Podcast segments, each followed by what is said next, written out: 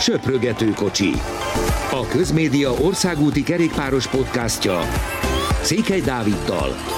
és Várhegyi Benyáminnal. Nagy szeretettel köszöntünk mindenkit a Söprögető kocsi külön kiadásában, amelynek oka, hogy holnap, azaz szombaton kezdődik a 2023-as annyira várt Tour de France, és emellett az is, hogy helyszíni élmények garmadájával érkezik Várhegyi Benyámin, hiszen kint van a helyszínen Baszkföldön Jánosi Gergő operatőr kollégánkkal, valamint Varga Krisztián technikus kollégánkkal együtt. Elérte a várakozás szintjét az, amit tapasztaltál az elmúlt napokban ott a helyszínen, Beni? Köszöntöm a hallgatókat. Azt mondanám, hogy még nem. Um, nem tudom,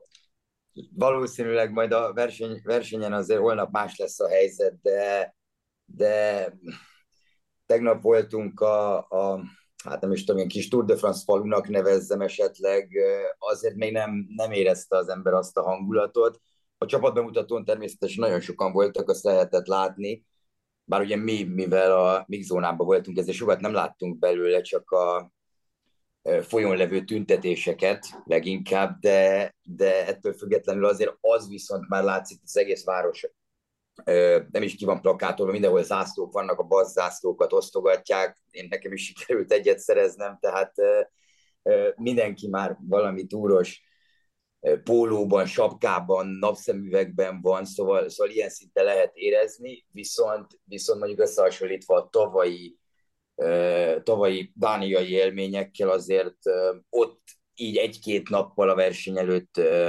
nagyobb turlást éreztem. Meglátjuk azért, azért természetesen panaszra így sincsen ok. Az egészen biztos, meg nyilván majd a versenyek azok szenzációsak lesznek minden egyes napon gyakorlatilag. Egyébként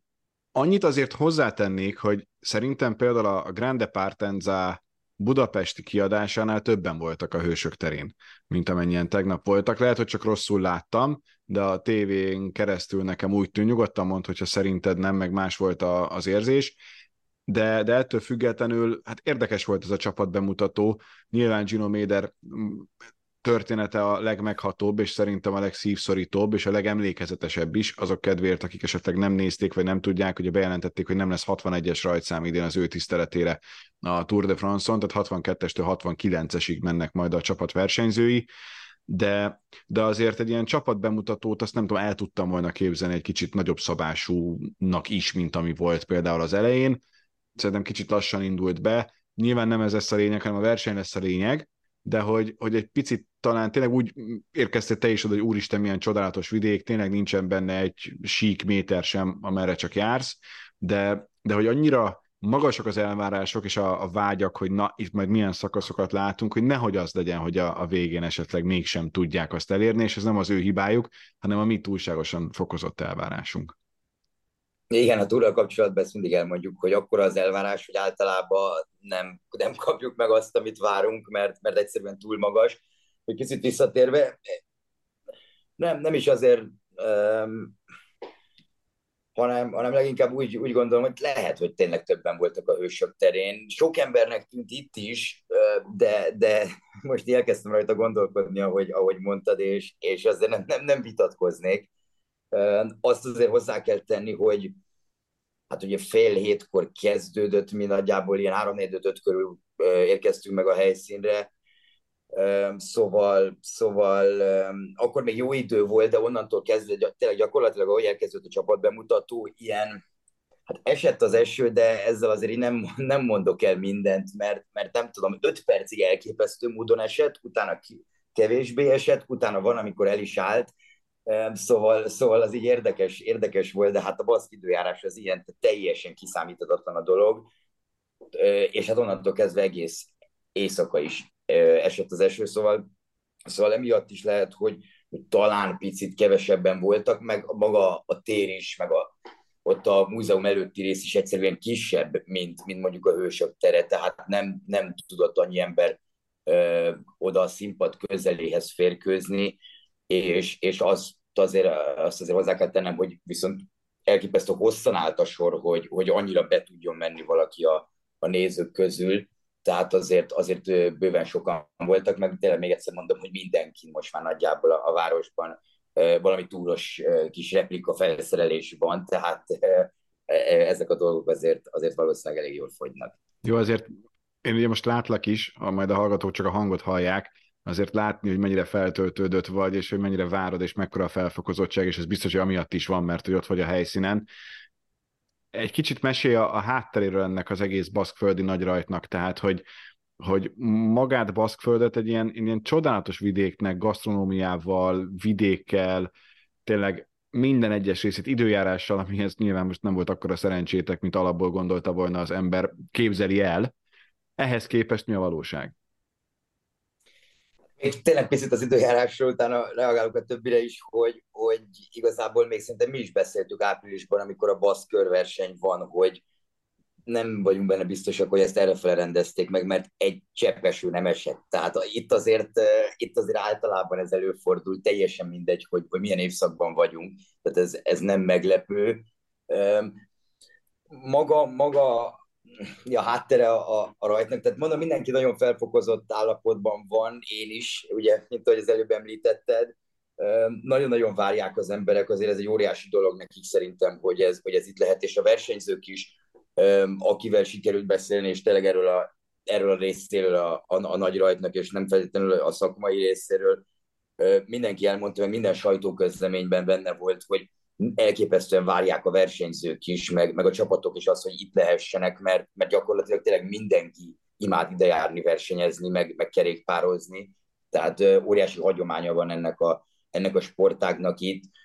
és szerencsére baszk versenyzővel is, Mikel Andával sikerült beszélnem, aki, én tényleg kicsit olyan volt, hogy még nem nagyon találta a szavakat, nem nagyon fogta fel, pedig azért már volt ideje rá, amióta lehet tudni, hogy, hogy itt kezdődik az idei túl, hogy, hogy tényleg a háza mellől indul, mert, és, ez, és ez az összes baszk versenyzőre igaz, mert például Jonathan Castroveo az Ineosból, ő Bilbaui születésű egyébként, tehát ezek olyan extra dolgok lehetnek ezek a vers, a, a, ezeknek a versenyzőknek, amit, amit tényleg, tényleg maximum Walter Atti, Fetter Erik és Pák Barna tud, tudna jól elmesélni, hogy, hogy ez valójában milyen érzés lehet. Három dolog jutott még eszembe, mielőtt a sportszakmai részre rámennénk. Az egyik az az egészségügyi előírások. Mennyire szigorúak, mennyire lehet a maszkokat valóban mindenkinél észrevenni, vagy ez csak rátok vonatkozik? Mennyire látod egyáltalán értelmét annak, hogy legyen ilyen előírás? semennyire, hogyha röviden kéne válaszolnom, ennek én nem látom sok értelmét, megmondom őszintén, de hozzáteszem azt, hogy nyilván az még rosszabb, hogy olyan dolgok fordulnak elő, mint a Giron, hogy nem tudom, az egyik pihenőnap 15-6 ember Covid miatt, meg betegség miatt, nyilván az az időjárás is hozzátett, de hogy fel kell adja a versenyt. Egyébként ezek ránk vonatkoznak öm,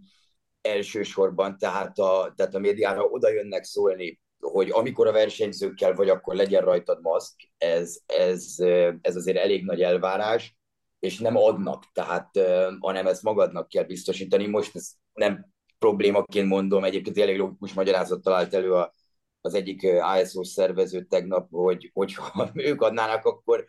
akkor igazából, hogyha vészhelyzet van, nyilván akkor ki tudnak segíteni, de, de azért ez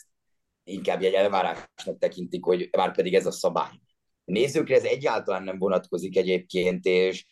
és ugye elvileg meg van tiltva az, hogy, hogy szelfiket készíts a versenyzőkkel, vagy hasonló, de nem is tudom, talán a belga tévének nyilatkozott Wood Fanár tegnap a mix zónában, amit úgy kell elképzelni, hogy ez a folyóparton volt, és, és oda jött egy, egy idősebb bácsi, valahogy oda bekeveredett, és odadott neki egy ilyen, hát nem is tudom, egy ilyen kis kendő, vagy valami ilyesmiszerű hímzett dolgot, és mondta, hogy ez szerencsét hoz, valami egy dolog, de tényleg ilyen 60-70 év körül lehetett az úri ember, és, és akkor még kért egy fotót is Buttal, és aki pedig természetesen nem mondott nevet, majd utána szóltak a bácsinak, hogy ide amúgy azért nem kéne bejönni, főleg, főleg nem maszk nélkül. Tehát azért a versenyzők ö, ö, nem veszik annyira, annyira nagyon komolyan. Ugye pont kérdeztem is erről Szabó Mikita, a Jumbo szerelőjét, ugye náluk voltunk ma délelőtt, és hogy ez hogy van, és mondta, hogy például a,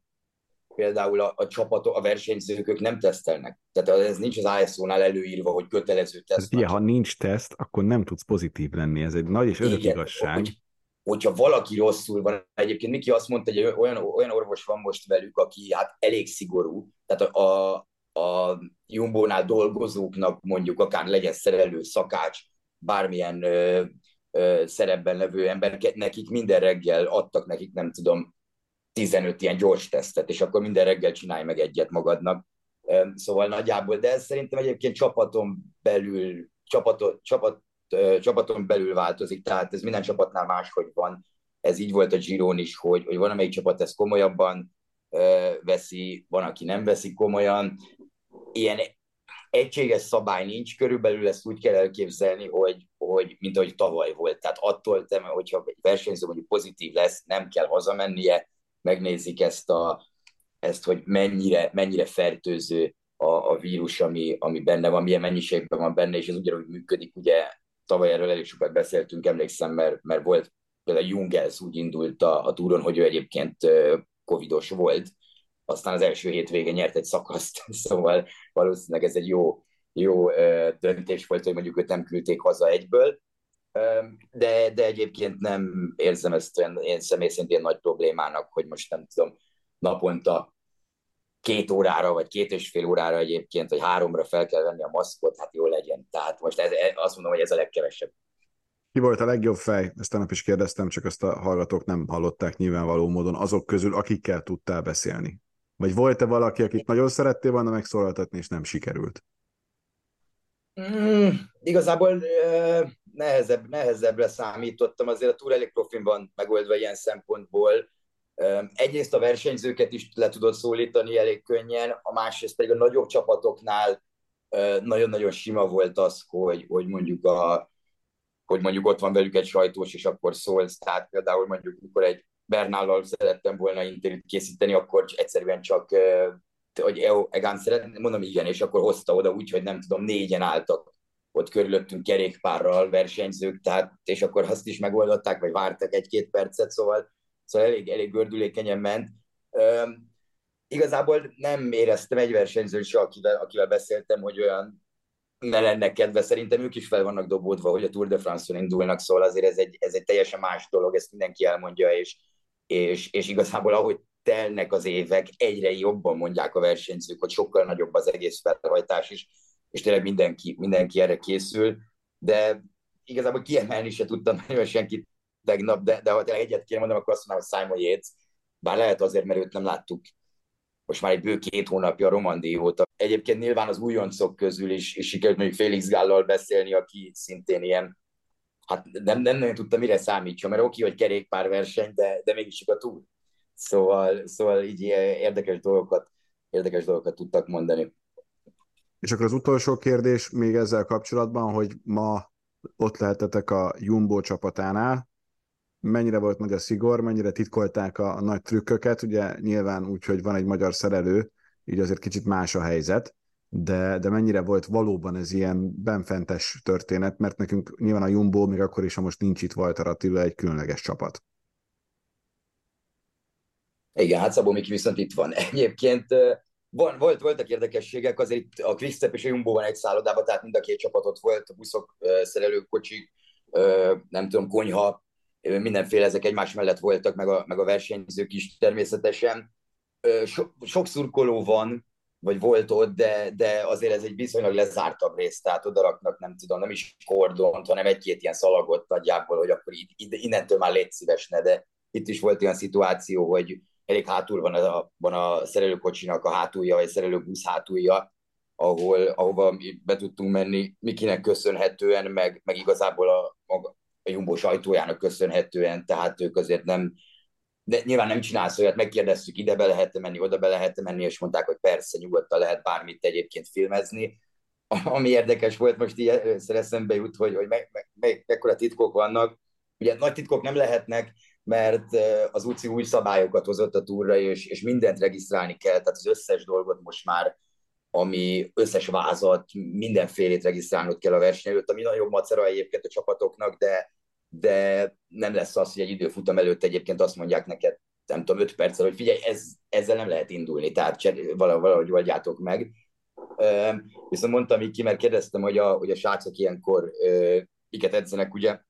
az első miatt picit, picit később rakták a mai edzést, és, és így pont láttuk őket, ahogy megérkeznek, kicsit bemelegítenek, átöltöznek, és utána kimennek edzeni, és,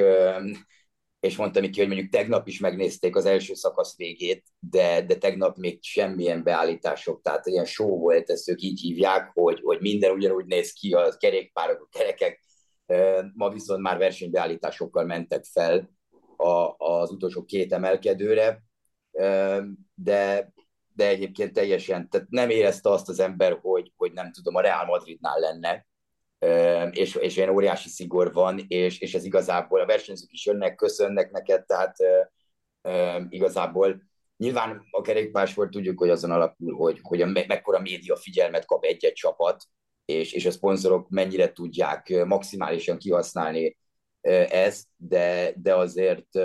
elképesztő profi működik a Jumbo, tehát azért azt mondjuk látni kell, nem tudom, náluk öt szerelő van, aki itt van a versenyen, míg mondjuk a TSN-nél csak három.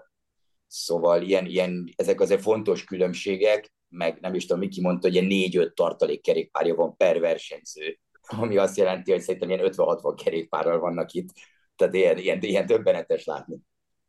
Volt, aki már megismert a mezőny tagjai közül, vagy a sajtósok közül, hogy ne itt a szakállas gyerek Magyarországról? Igen, igen, ezek általában előfordul. A Bakrein, Bakreines fiú volt, bár vele elég rég találkoztunk szerintem. Hát most ha nagyon-nagyon belegondoljuk, akkor biztos eszembe jutna, de inkább azt mondom, hogy 2021-es Tour de Hongri tipre szerintem. illetve hát a, illetve a Jumbo, Jumbonál is természetesen, hiszen az idén szerencsére nagyon sok versenyen ott tudtunk lenni, ahol, ahol ugye Ati is ott volt, és, és ennek is mindig ő a fő sajtósuki, tehát így igazából nem is, nem is nagyon kellett telefonálni, csak szimplán tegnap megkérdeztem, hogy, hogy ma tudunk-e menni Szabó Mikivel, és utána pedig SMS-be leegyeztettük a dolgot, és már ott várt minket, amikor érkeztünk. Szóval, szóval elég, elég, elég flottul, flottul mennek ezek a dolgok itt a túr alatt. Na és mi fog történni a túron? Nem mondom, hogy minden csapatról végigmegyünk, mert szerintem az fölösleges, de nyilván, hogyha nagyon megnézzük az összeállítást, akkor a legkerekebb csapatnak egyértelműen a Jumbo tűnik. Gyakorlatilag minden egyes versenyzőnek megvan a, a tuti szerepe, a teljesen egyértelmű feladatköre, pontosan tudod, hogy kitől mi várható. Én nem érzek más csapatnál ilyen erősségű, ennyire letisztázott szerepkört. Nyilván meg kell nézni az UAE-t is, mint másik erős együttes, és a másik nagy esélyes Pogácsár csapata, hogy ott majd a, a, a feladatok hogyan néznek ki, de, de nekem már az sem ugyanaz a szint, és nem ugyanaz a, a, feladat megosztás, mint a Jumbo-nál. Önmagában ezen múlhat szerinted, hogy ki nyer majd három hét múlva? Magában múlhat szerintem. Nem biztos, hogy ezen fog, de, de azért az mindig nagyon-nagyon sokat számít, hogy kinek milyen erős csapata. Egyébként az érdekes, hogy, hogy túról van szó, és az ember így végignézi az összes keretet, igazából azt látod, hogy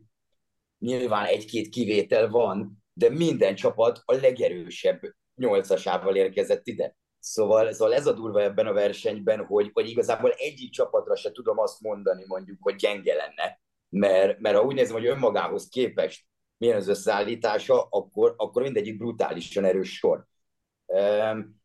A, a, az UAE-nél nem nehéz mert az elmúlt napokban elkezdtek össze-vissza eh, itt a médiában nyilatkozgatni, hogy, hogy akkor most Edemész is ugyanolyan kapitány, mint Pogácsár, meg Pogácsár nincs még annyira jól. Nem tudom, hogy ezzel, ezzel ők a Jumbót akarják-e összezavarni, vagy, vagy, vagy tényleg így van. Tehát ezért, mikor az ember olvasgatja már ezeket a cikkeket, akkor jó, majd, majd szombattól kiderül. Tehát, eh, mert nem, nem, nem, nem, nem, nem lehet tudni, hogy mit lehet elhinni a Jumbonál az biztos, hogy nagyon-nagyon magabiztosak. Egyébként ez nagyon sok csapatra igaz, nagyon sok összetett versenyzőre, hogy, hogy magabiztosak. Pogacsártól nem azt mondom, hogy tartanak, az nem biztos, hogy egy jó kifejezés lenne, de, de ők azért hát nem fogják azt mondani, hogy oké, okay, azért, mert egyébként eltört a, eltört a csuklója két hónapja, ezért ő valamivel gyengébb lenne, mint, mint az elmúlt években volt. Tehát ők maximálisan fel vannak készülve minden szituációra, Tényleg a Jumbo tűnik úgy, akik a leginkább egyben vannak, és, és azt gondolom, hogy, hogy azt mondjuk én elhiszem Pogácsárnak, meg egyetértek vele igazából, mikor azt mondja, hogy, hogy, hogy igen, most Vingegor a legnagyobb favorit a túr előtt, mert, mert neki volt teljesen zöggenőmentes a szezonja, a felkészülése, a, a csapata is nagyon-nagyon erős, szóval, szóval e, ebben a részben egyetértek, de, de nyilván ezt azért a Jumbonál is mondják, akivel ott beszélgettem ma, hogy, hogy azért nem fogunk bedülni mindennek, amit, amit Tadej mond, mert, mert mégiscsak róla van szó, tehát azért nem, nem fogja ilyenekkel elfelejtetni a, a képességeit. Oké, okay, mi az, amit a leginkább vársz az összetett csatán túl? Tehát most vegyük ki azt, hogy ki fogja megnyerni a túrt, vagy ki lesz mondjuk még a dobogós, ha azt feltételezzük, hogy Pogácsár és Vingegord valamilyen sorrendben ott lesz, és mondjuk izgalmas, hogy Landa esetleg ezen a versenyen ott tud-e lenni, vagy adott esetben lesz -e újra francia dobogós, vagy, vagy valaki más kerül oda a végén. Mi az, amire te még személy szerint a legkíváncsibb vagy? Egyébként a dobogós pont ezt szerettem volna mondani, mert, mert még nem raktam össze ugyan a, a, a, csillagos, a csillagozásomat, az, az ma, estére, ma estére terveztem, de, de elég, elég nagy bajban vagyok ezzel kapcsolatban, mert szerintem lehetetlen megmondani azt, hogy, hogy a dobogóra ki lesz, ki lesz a harmadik dobogós, hogyha nyilván ez, ez a két ember lesz az első kettő. Főleg azért, mert van szerintem 8-10 ember rá, aki, aki, akinek alakulat úgy a verseny, hogy odaérjen a dobogóra, szóval, szóval ez egy nagyon-nagyon nehéz dolog lesz. Egyébként nagyon sok olyan szakasz van, amit, amit természetesen várok, én a zöld trikóért is eléggé várom a, a, a csatát, főleg, hogyha Wood tényleg úgy gondolja, hogy, hogy, hogy neki ez most nem, nem cél, mert abban az esetben a sprinterek nagyot fognak ezért csatázni, főleg, hogy rengeteg lehetőségünk lesz egyébként szakasz nyerni, tehát nem az lesz, mint tavaly, hogy van két nap Dániában, ami sprint, meg utána még van egy a harmadik héten, és ott nagyjából ezzel ki is merült a tavalyi túron. Most azért lesz egy is 8-at mondott, de szerintem annyi azért nem biztos, de mondjuk azt mondom, hogy 6-7 sprint biztos, hogy lesz ezen a, ezen a túron, ami, ami nagyon-nagyon jó lesz. Tehát én nagyon várom a sprinterek közti csatát. Nyilván ez egy óriási történet. A, szerintem a, a sárga trikó mellett a legfontosabb az, hogy, hogy Kevnek meg lesz-e a, a 35 egyébként érdekes, hogy, hogy ugye ők hát nagyjából egy hete jelentették be, hogy a túra Mark Renshaw, Kev korábbi felvezető embere érkezik a, egy ilyen nem is tudom, egy ilyen sprint tanácsadóként a, a csapathoz, és tegnap Kev, Kev fő felvezető emberével, Szész Bollal tudtam beszélgetni, és kérdeztem, hogy, hogy ilyen rövid idő alatt, tehát Renshaw hétfő repült, tehát Európában, és, és, ma, és szombaton kezdik a túr, szóval hogy mennyit tud segíteni, és mondta, hogy mondta, hogy igazából nagyon-nagyon sokat, nyilván azért, mert nagyon-nagyon jól ismeri Kevendést, plusz olyan dolgokat fog Renshaw csinálni, ami általában szerintem van minden csapatnál, hogy, hogy egy külön kocsival ő a szakasz előtt fog menni, és, és megnézi a hajrát, és rendesen kielemzi, és ilyeneket szoktak csinálni a csapatok, viszont azért szerintem teljesen más, ha egy olyan ember elemzi ezt ki, aki a világ egyik legjobb felvezető embere volt a maga idejében, és nagyon-nagyon ismeri azt a sprintet, akinek ki kell elemezni a dolgokat, tehát ilyen érdekességeket mondott Ból, mikor, mikor erről, erről beszélgettünk. De, de hát nagyon-nagyon sok nagy sztori lesz szerintem, én nagyon kíváncsi vagyok a, itt az utolsó túrjukon menő versenyzőket, Tibó Pinóra is, hogy, hogy ő mit fog tudni kezdeni, van még egy-két csapat, akit, akitől nagyon-nagyon sokat várok, például a Trektől, hogy, hogy a Csikó Neszki Elmóze kettős, hogy tud, hogy tud menni, meg, meg nyilván Mats Pétersen. Most már sok citrom, meg alma van, úgyhogy mostantól kezdve csak jobb lesz a Trek, mint eddig. I- igen, egyébként a mezők szerintem sokkal jobban néz ki élőben, mint, mint fotókon, tehát nekem azzal, azzal nincs probléma, Csikó, Csikónétak is keresztül, hogy neki hogy tetszik. Mondta, hogy legalább színesek vagyunk. Jó, szerintem de... a Bahreini lett nagyon-nagyon szép erre az összes Igen, külön kiadású meznél bár szerintem az összes uh, bajnoki mez közül, ugye, amik, amik újak, szerintem ez a Fred Wright féle, ez, ez nagyon nem lett eltalálva. Tehát ez látszik, hogy ez teljesen össze van csapva. Uh, egyébként Pogácsári nagyon-nagyon jól néz ki a szlovén mez, így, hogy fehér az ujja. Bár igazából így elég sokat, amikor nem sárgában lesz, ha lesz olyan, akkor elég sokat lesz fehérben, mert a fehér trikó is így fog kinézni, meg ez a mez is így néz ki. Szóval, szóval érdekes lesz. Um, igazából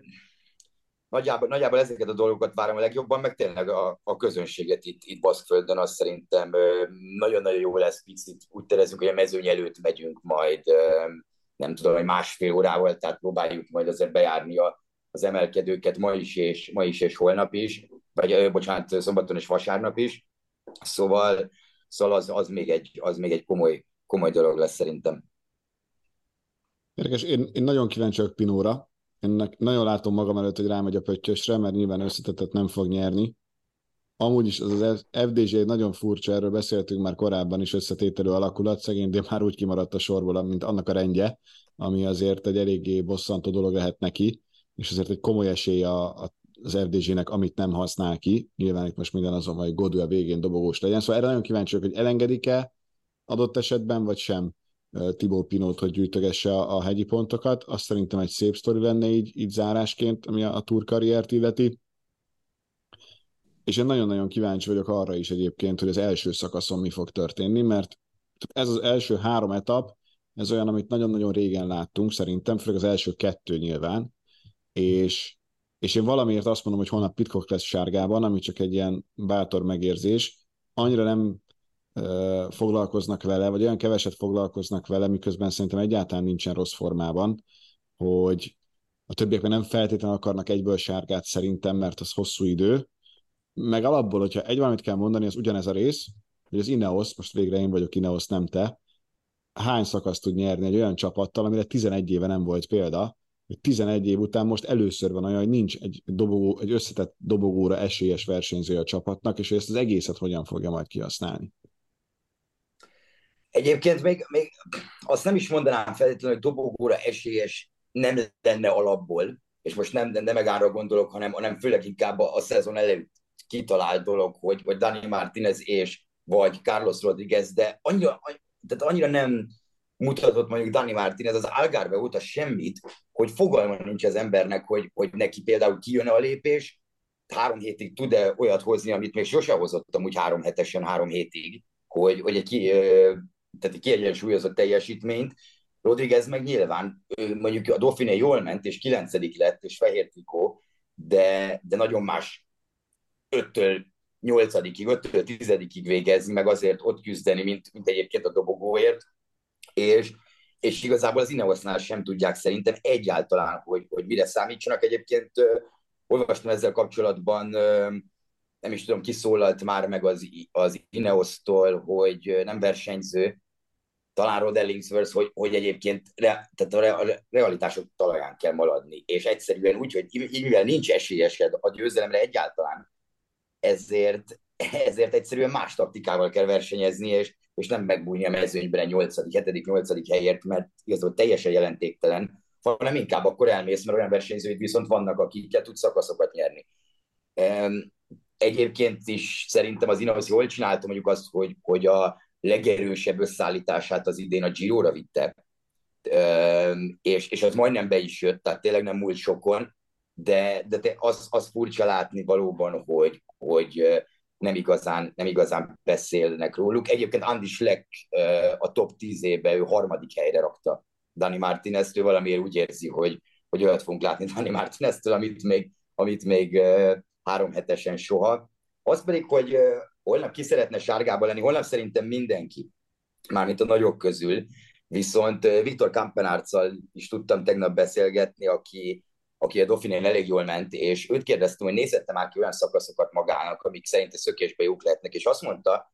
hogy ő nem lepődne meg, ha a második nap például ilyen lenne, tehát a második szakasz a, a vasárnapi, mert abban biztos, hogy, hogy holnap itt mindenki maxon fog menni és, és biztos, hogy, a, hogy az összetett esélyesek között fog eldőlni ez a, ez a holnapi nap, viszont, viszont nyilván nem akarják nagyon a trikót őrizgetni, főleg úgy, hogy utána jön ez a második szakasz, meg utána jön két sprint nap, és utána mennek a hegyekbe, a Pireneusokba, ugye, ugye Andorrába.